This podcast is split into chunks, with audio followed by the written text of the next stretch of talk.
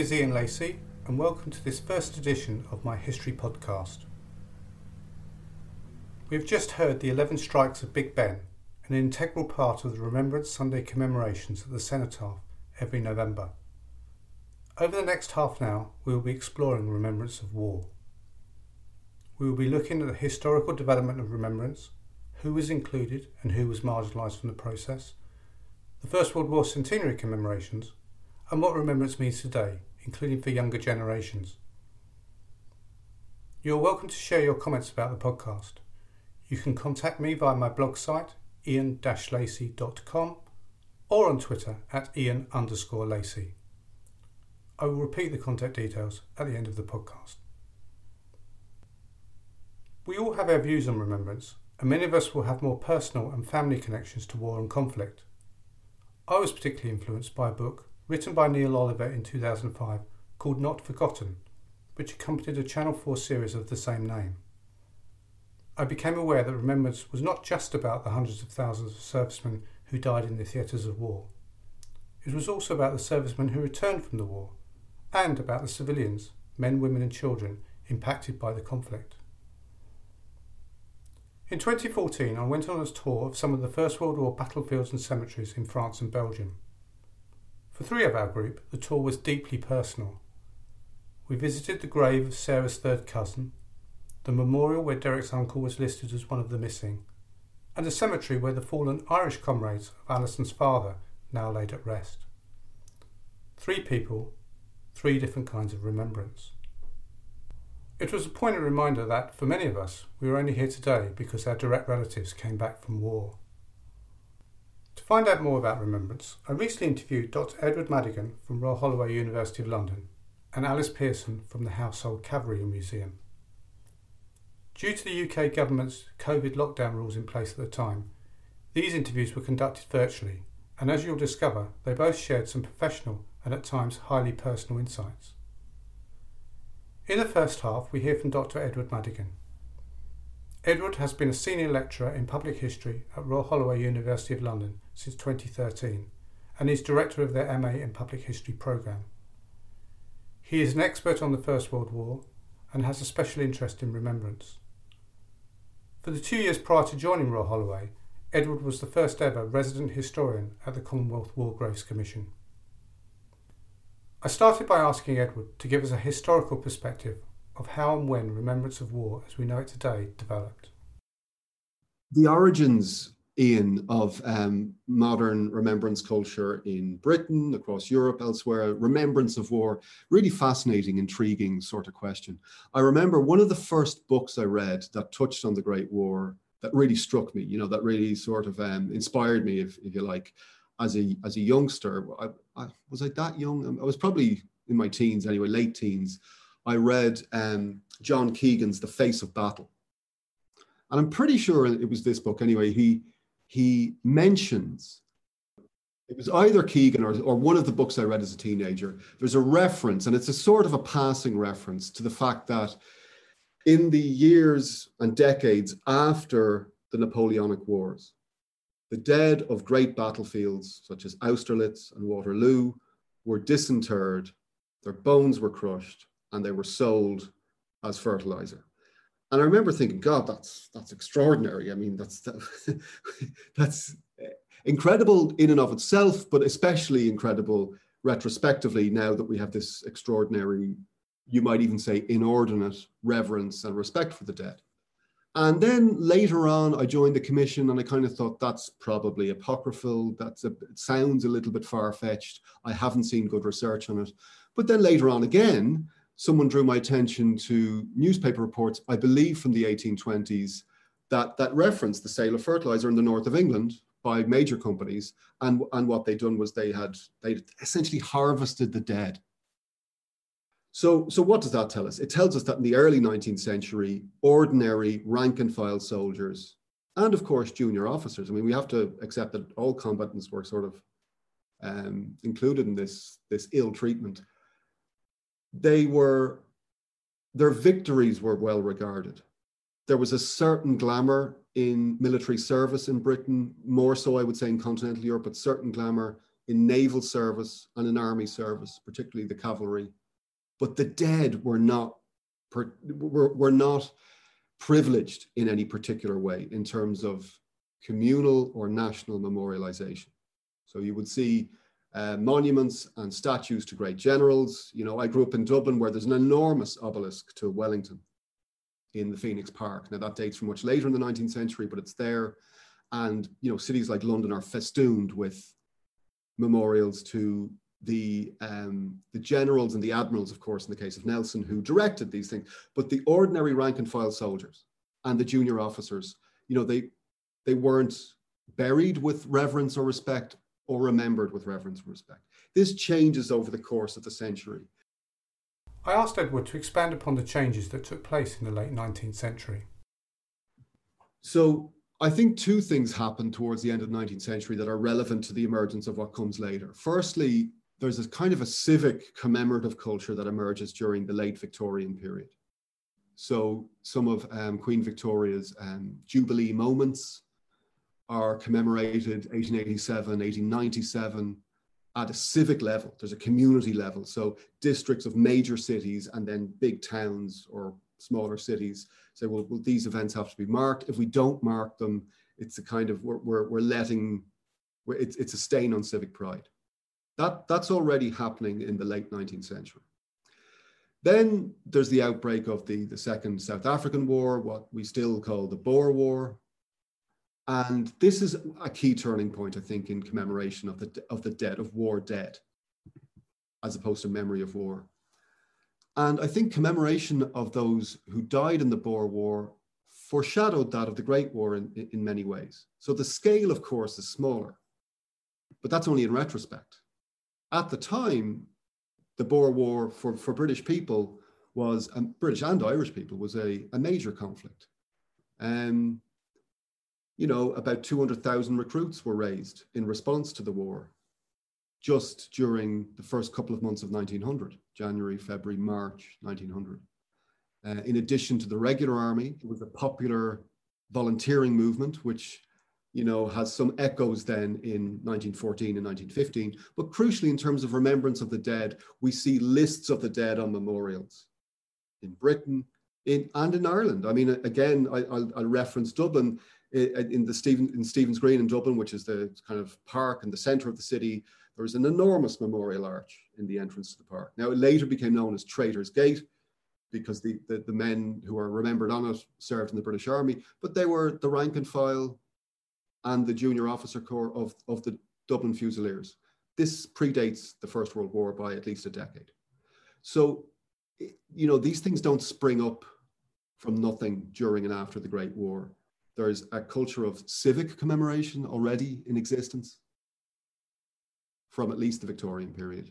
And then there is dating back to the time of the Boer War, there's an established custom, tradition, culture of acknowledging rank and file soldiers, acknowledging their sacrifices publicly.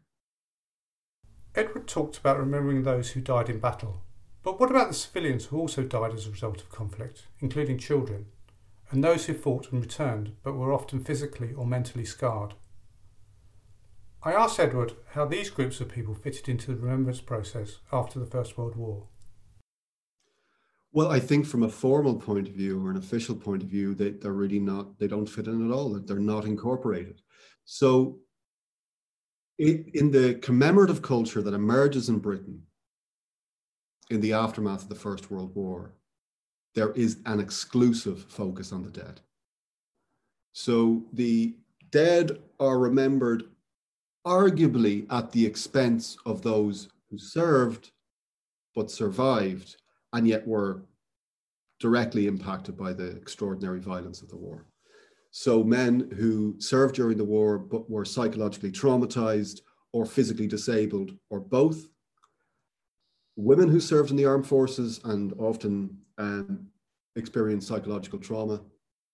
And then finally, the bereaved themselves. They're not, they're, they're not remembered. Now, a lot of that makes sense, of course, in the 1920s, because these are the people doing the remembering. These are the people who are driving and shaping the commemorative culture. So they're not remembering themselves, if you like. So there's a sense in which at the level of charities and to some degree at the level of the government and the Royal British Legion. Veterans are um, catered to, looked after, addressed, their issues are addressed. But of course, that's given the vast number and the um, you know uh, myriad of problems they're facing and challenges they're facing in the 1920s. That's that's inadequate. But in terms of memory and commemoration, the focus is exclusively on the dead. And in some ways, that makes sense in the 1920s and 30s. I would say, however, that it makes a lot less sense 100 years later when our focus should be sure on remembrance and commemoration, but more importantly, at least from the perspective of a historian, should be on understanding. Understanding the impact of this conflict should, I think, involve reflecting on not just the dead, but on those who survived the war, but whose lives were torn apart or at least affected by the extraordinary violence of the conflict. So the bereaved, the psychologically traumatized, the disabled, and so forth. Finally, I asked Edward what remembrance of war means to him. Um, well, that's a personal question in, in some ways. I I think my feelings about remembrance and commemoration have evolved to a degree over the years. My initial interest in it, you know, uh, 10 years ago or 15 years ago, I was looking at it as, I suppose, as a cultural critic, as a, as a historian primarily, but also as an Irishman, as someone who, you know, comes from a particular culture nationally and in terms of historical allegiance and, and, and these sorts of questions. I was very heartened, I think, maybe naively, and in retrospect, probably I was naive, by the um, way in which memory of this war, that of which I was a scholar, uh, was being used in a positive way to build bridges in, in our own time. Now, I suppose I think about it in a more abstract way like many historians, like many students of history, I'm drawn to the past because I'm interested in human endeavor. And I'm interested in the drama and the um, color of human interaction and human societies, human ritual, human relationships. And for me, that's where commemoration and remembrance become interesting. You know, when I see people in Britain wearing poppies every November, well, I mean, every October, it's a good six weeks before Remembrance Sunday. I think at its most benign and positive, what those people are doing is expressing solidarity with the suffering of their ancestors.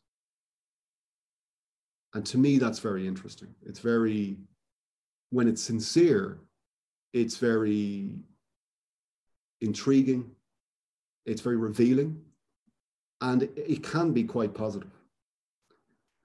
What's been troubling though is, and look, Brexit is an element in this, but it's not. It, this, it, you know, this would be the case, I think, with or without Brexit. Um, the degree to which remembrance of the dead of the war, it's it's not simply that it doesn't involve understanding; it's almost against understanding. So during the centenaries and more recently, I think in Britain, in Ireland, to a degree, across Europe and elsewhere, we see a lot of remembering with a capital R, but very little understanding or very little will to understand the complexity, the nuance, the, the sheer color and diversity of the world in, in which our ancestors lived and died. Thanks to Edward for taking the time to speak with me and for sharing such fascinating insights. Edward set out the historical context of remembrance, how some groups became marginalised, and crucially, the difference between remembrance and understanding. Offering a different perspective, my second guest is Alice Pearson. Alice comes from a military family and has been director of the Household Cavalry Museum in London since 2016. Alice's main role is public engagement. To do this, Alice and the museum have to follow the school year and the military calendar. Tourism is also important because any profits generated by the museum go to the Household Cavalry Foundation, which supports soldiers from the regiment in their later years. I asked Alice what role the museum played in remembrance one of the biggest days of our soldiers' year, and I'm talking from the, the soldiers based in London on the ceremonial side, is a weekend in November that's Remembrance Weekend, and it's also the Lord Mayor's show weekend. They tend to coincide, and if not, they're on one weekend after each other. Remembrance Weekend is huge for us because our soldiers march in, in the Remembrance uh, ceremony that happens on the Whitehall, marching past the cenotaph and the royal family, is hugely important for us. Uh, I, somewhat ironically, the museum is closed during that service. Um, so all of the work that we do is surrounding that week. And for the last several years, we've worked with local schools in the borough of Westminster, and it's one of one of the projects we're most proud of. We have up to 300 school children come in in the weeks either side of Remembrance, and it's part of a larger project uh, with uh, with Westminster Abbey and with Brompton Cemetery and the children in the local area learn a lot about one topic every year is chosen. They learn a lot about that topic, and the topics we've chosen in the last few years have been linked to the centenary of World War One. Um, and the reason we do that is because the, the, the word 100 years is quite emotive for people, and for a child to understand what it was like for someone 100 years ago is a big learning experience. And we're very proud to be involved in this um, because we've been told that it makes a big difference to the children to meet a serving soldier. And our part in the project is to bring the children to the museum, show them what we do, what we did 100 years ago, and then we bring in a soldier. And I absolutely love it because we do the official introduction, we give them all the information, and then we let the children ask their own questions. And coming from a military family myself, I sometimes forget how exciting it would be to meet somebody who you've never met anyone like that before. And the one we did most recently, a soldier marched in in their full uniform, and the children were sitting on the floor as if it was a school assembly, and they physically leaned backwards and their jaws fell open. They were so in awe of this soldier. And it was a wonderful thing to see because although the soldier was an impressive figure, by the end of the 10 minutes of chat, the kids were just so comfortable with him.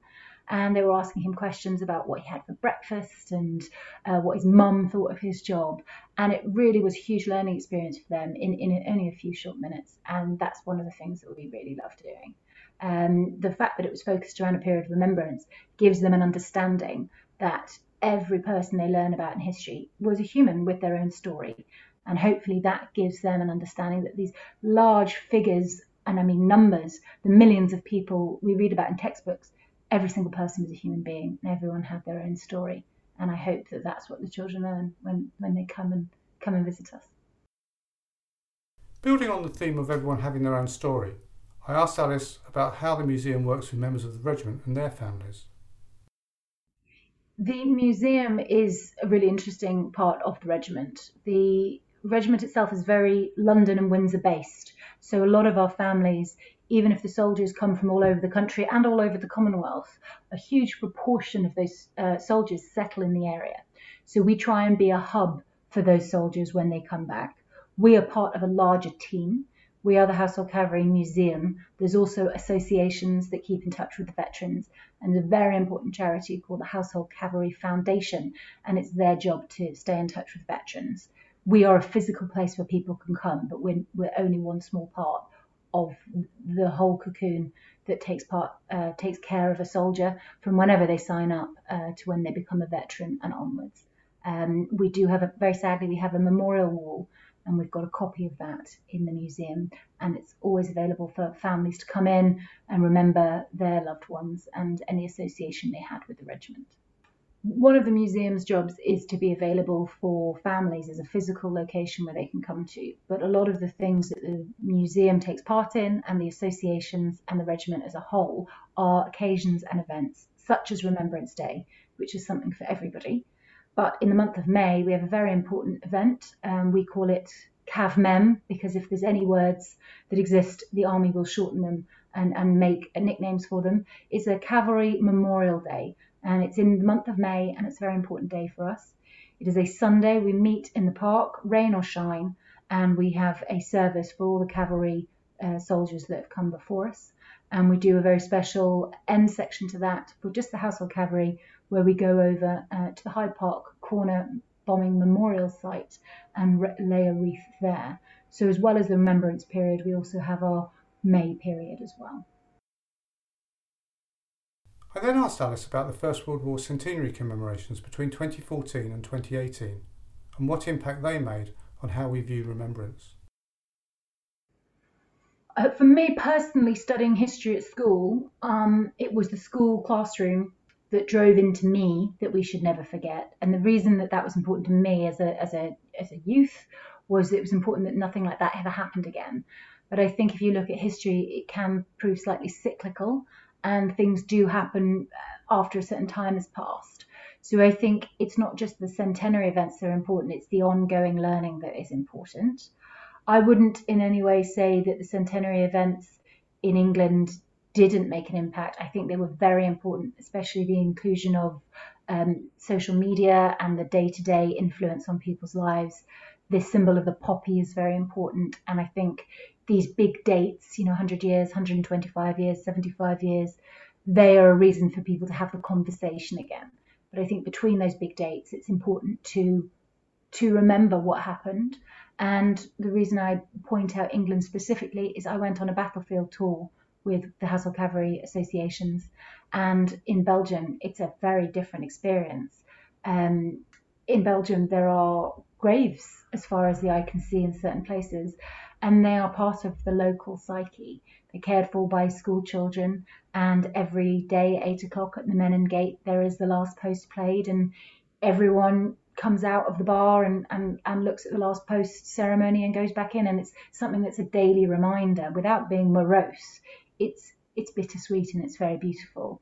And I think we could do more as a country to embed it in our day to day psyche. Um, but of course, the situation of Belgium was very unique in, in, their physical location. So there are different things that can be done. Um, and I think if anyone has an interest in it, there are there are options available. I know the Commonwealth War Graves do a wonderful job. A lot of history courses do. A lot of museums do. Um, and it's there if people are, are interested in it it is incredible. I think physically, like physically being in a location and learning about something is is an incredible experience that everybody should do. And I do think students in the UK should go on battlefield tours. There's so much you can learn. Um, I was lucky enough to go with the associations, and I must say that it was a very military approach. It was precision. Uh, the logistics was precision organised. The tours were absolutely fabulous and as soon as each tour was open, the conversation continued into the bar. And when I said to somebody there, it's a little in, inappropriate that we're back in a bar after being on a, on a battlefield front, they said, We're cheersing on the lads, and this is what they would be happy for us to do. And it just really struck me as quite an emotional thing. Um, yeah, I'd recommend anyone go. Finally, I asked Alice about what remembrance means to her personally. Well, I'm lucky enough to have seen uh, remembrance services in different forms and in different parts of the world. Um, but to me, as I said uh, earlier, I think a battlefield tour is very important experience for anybody. And when I was there, unbeknownst to me, how I feel about remembrance really was summed up in an epitaph I saw. Um, and very sadly, the soldier that lie, was underneath the epitaph, I don't believe he had a name. And it always stayed with me, and remembrance to me is what it said on his grave. And what it said on his grave was, He died fighting for God and right and liberty, and such death is immortality. And I think that's what remembrance means to me. Thank you to Alice for sharing her, both her professional and personal experiences of remembrance. You may have picked up from Alice's voice at the end there just how much this topic means to her. Over the course of this podcast, we have covered various aspects of remembrance. Edward discussed the historical roots of remembrance as we know it today, those who are included and those who have been marginalised, and the sheer complexity of the topic, including the difference between remembrance and understanding. From Alice, we heard about what remembrance means to school children, to serving soldiers and their families, and to her personally.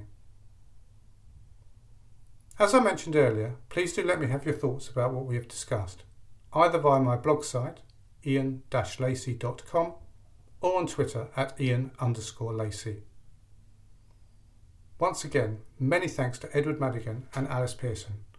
I hope you've enjoyed this podcast, which has been produced as part of my postgraduate studies in public history at Royal Holloway, University of London. We will play out with the last post. Thanks for listening and see you next time. Thank you.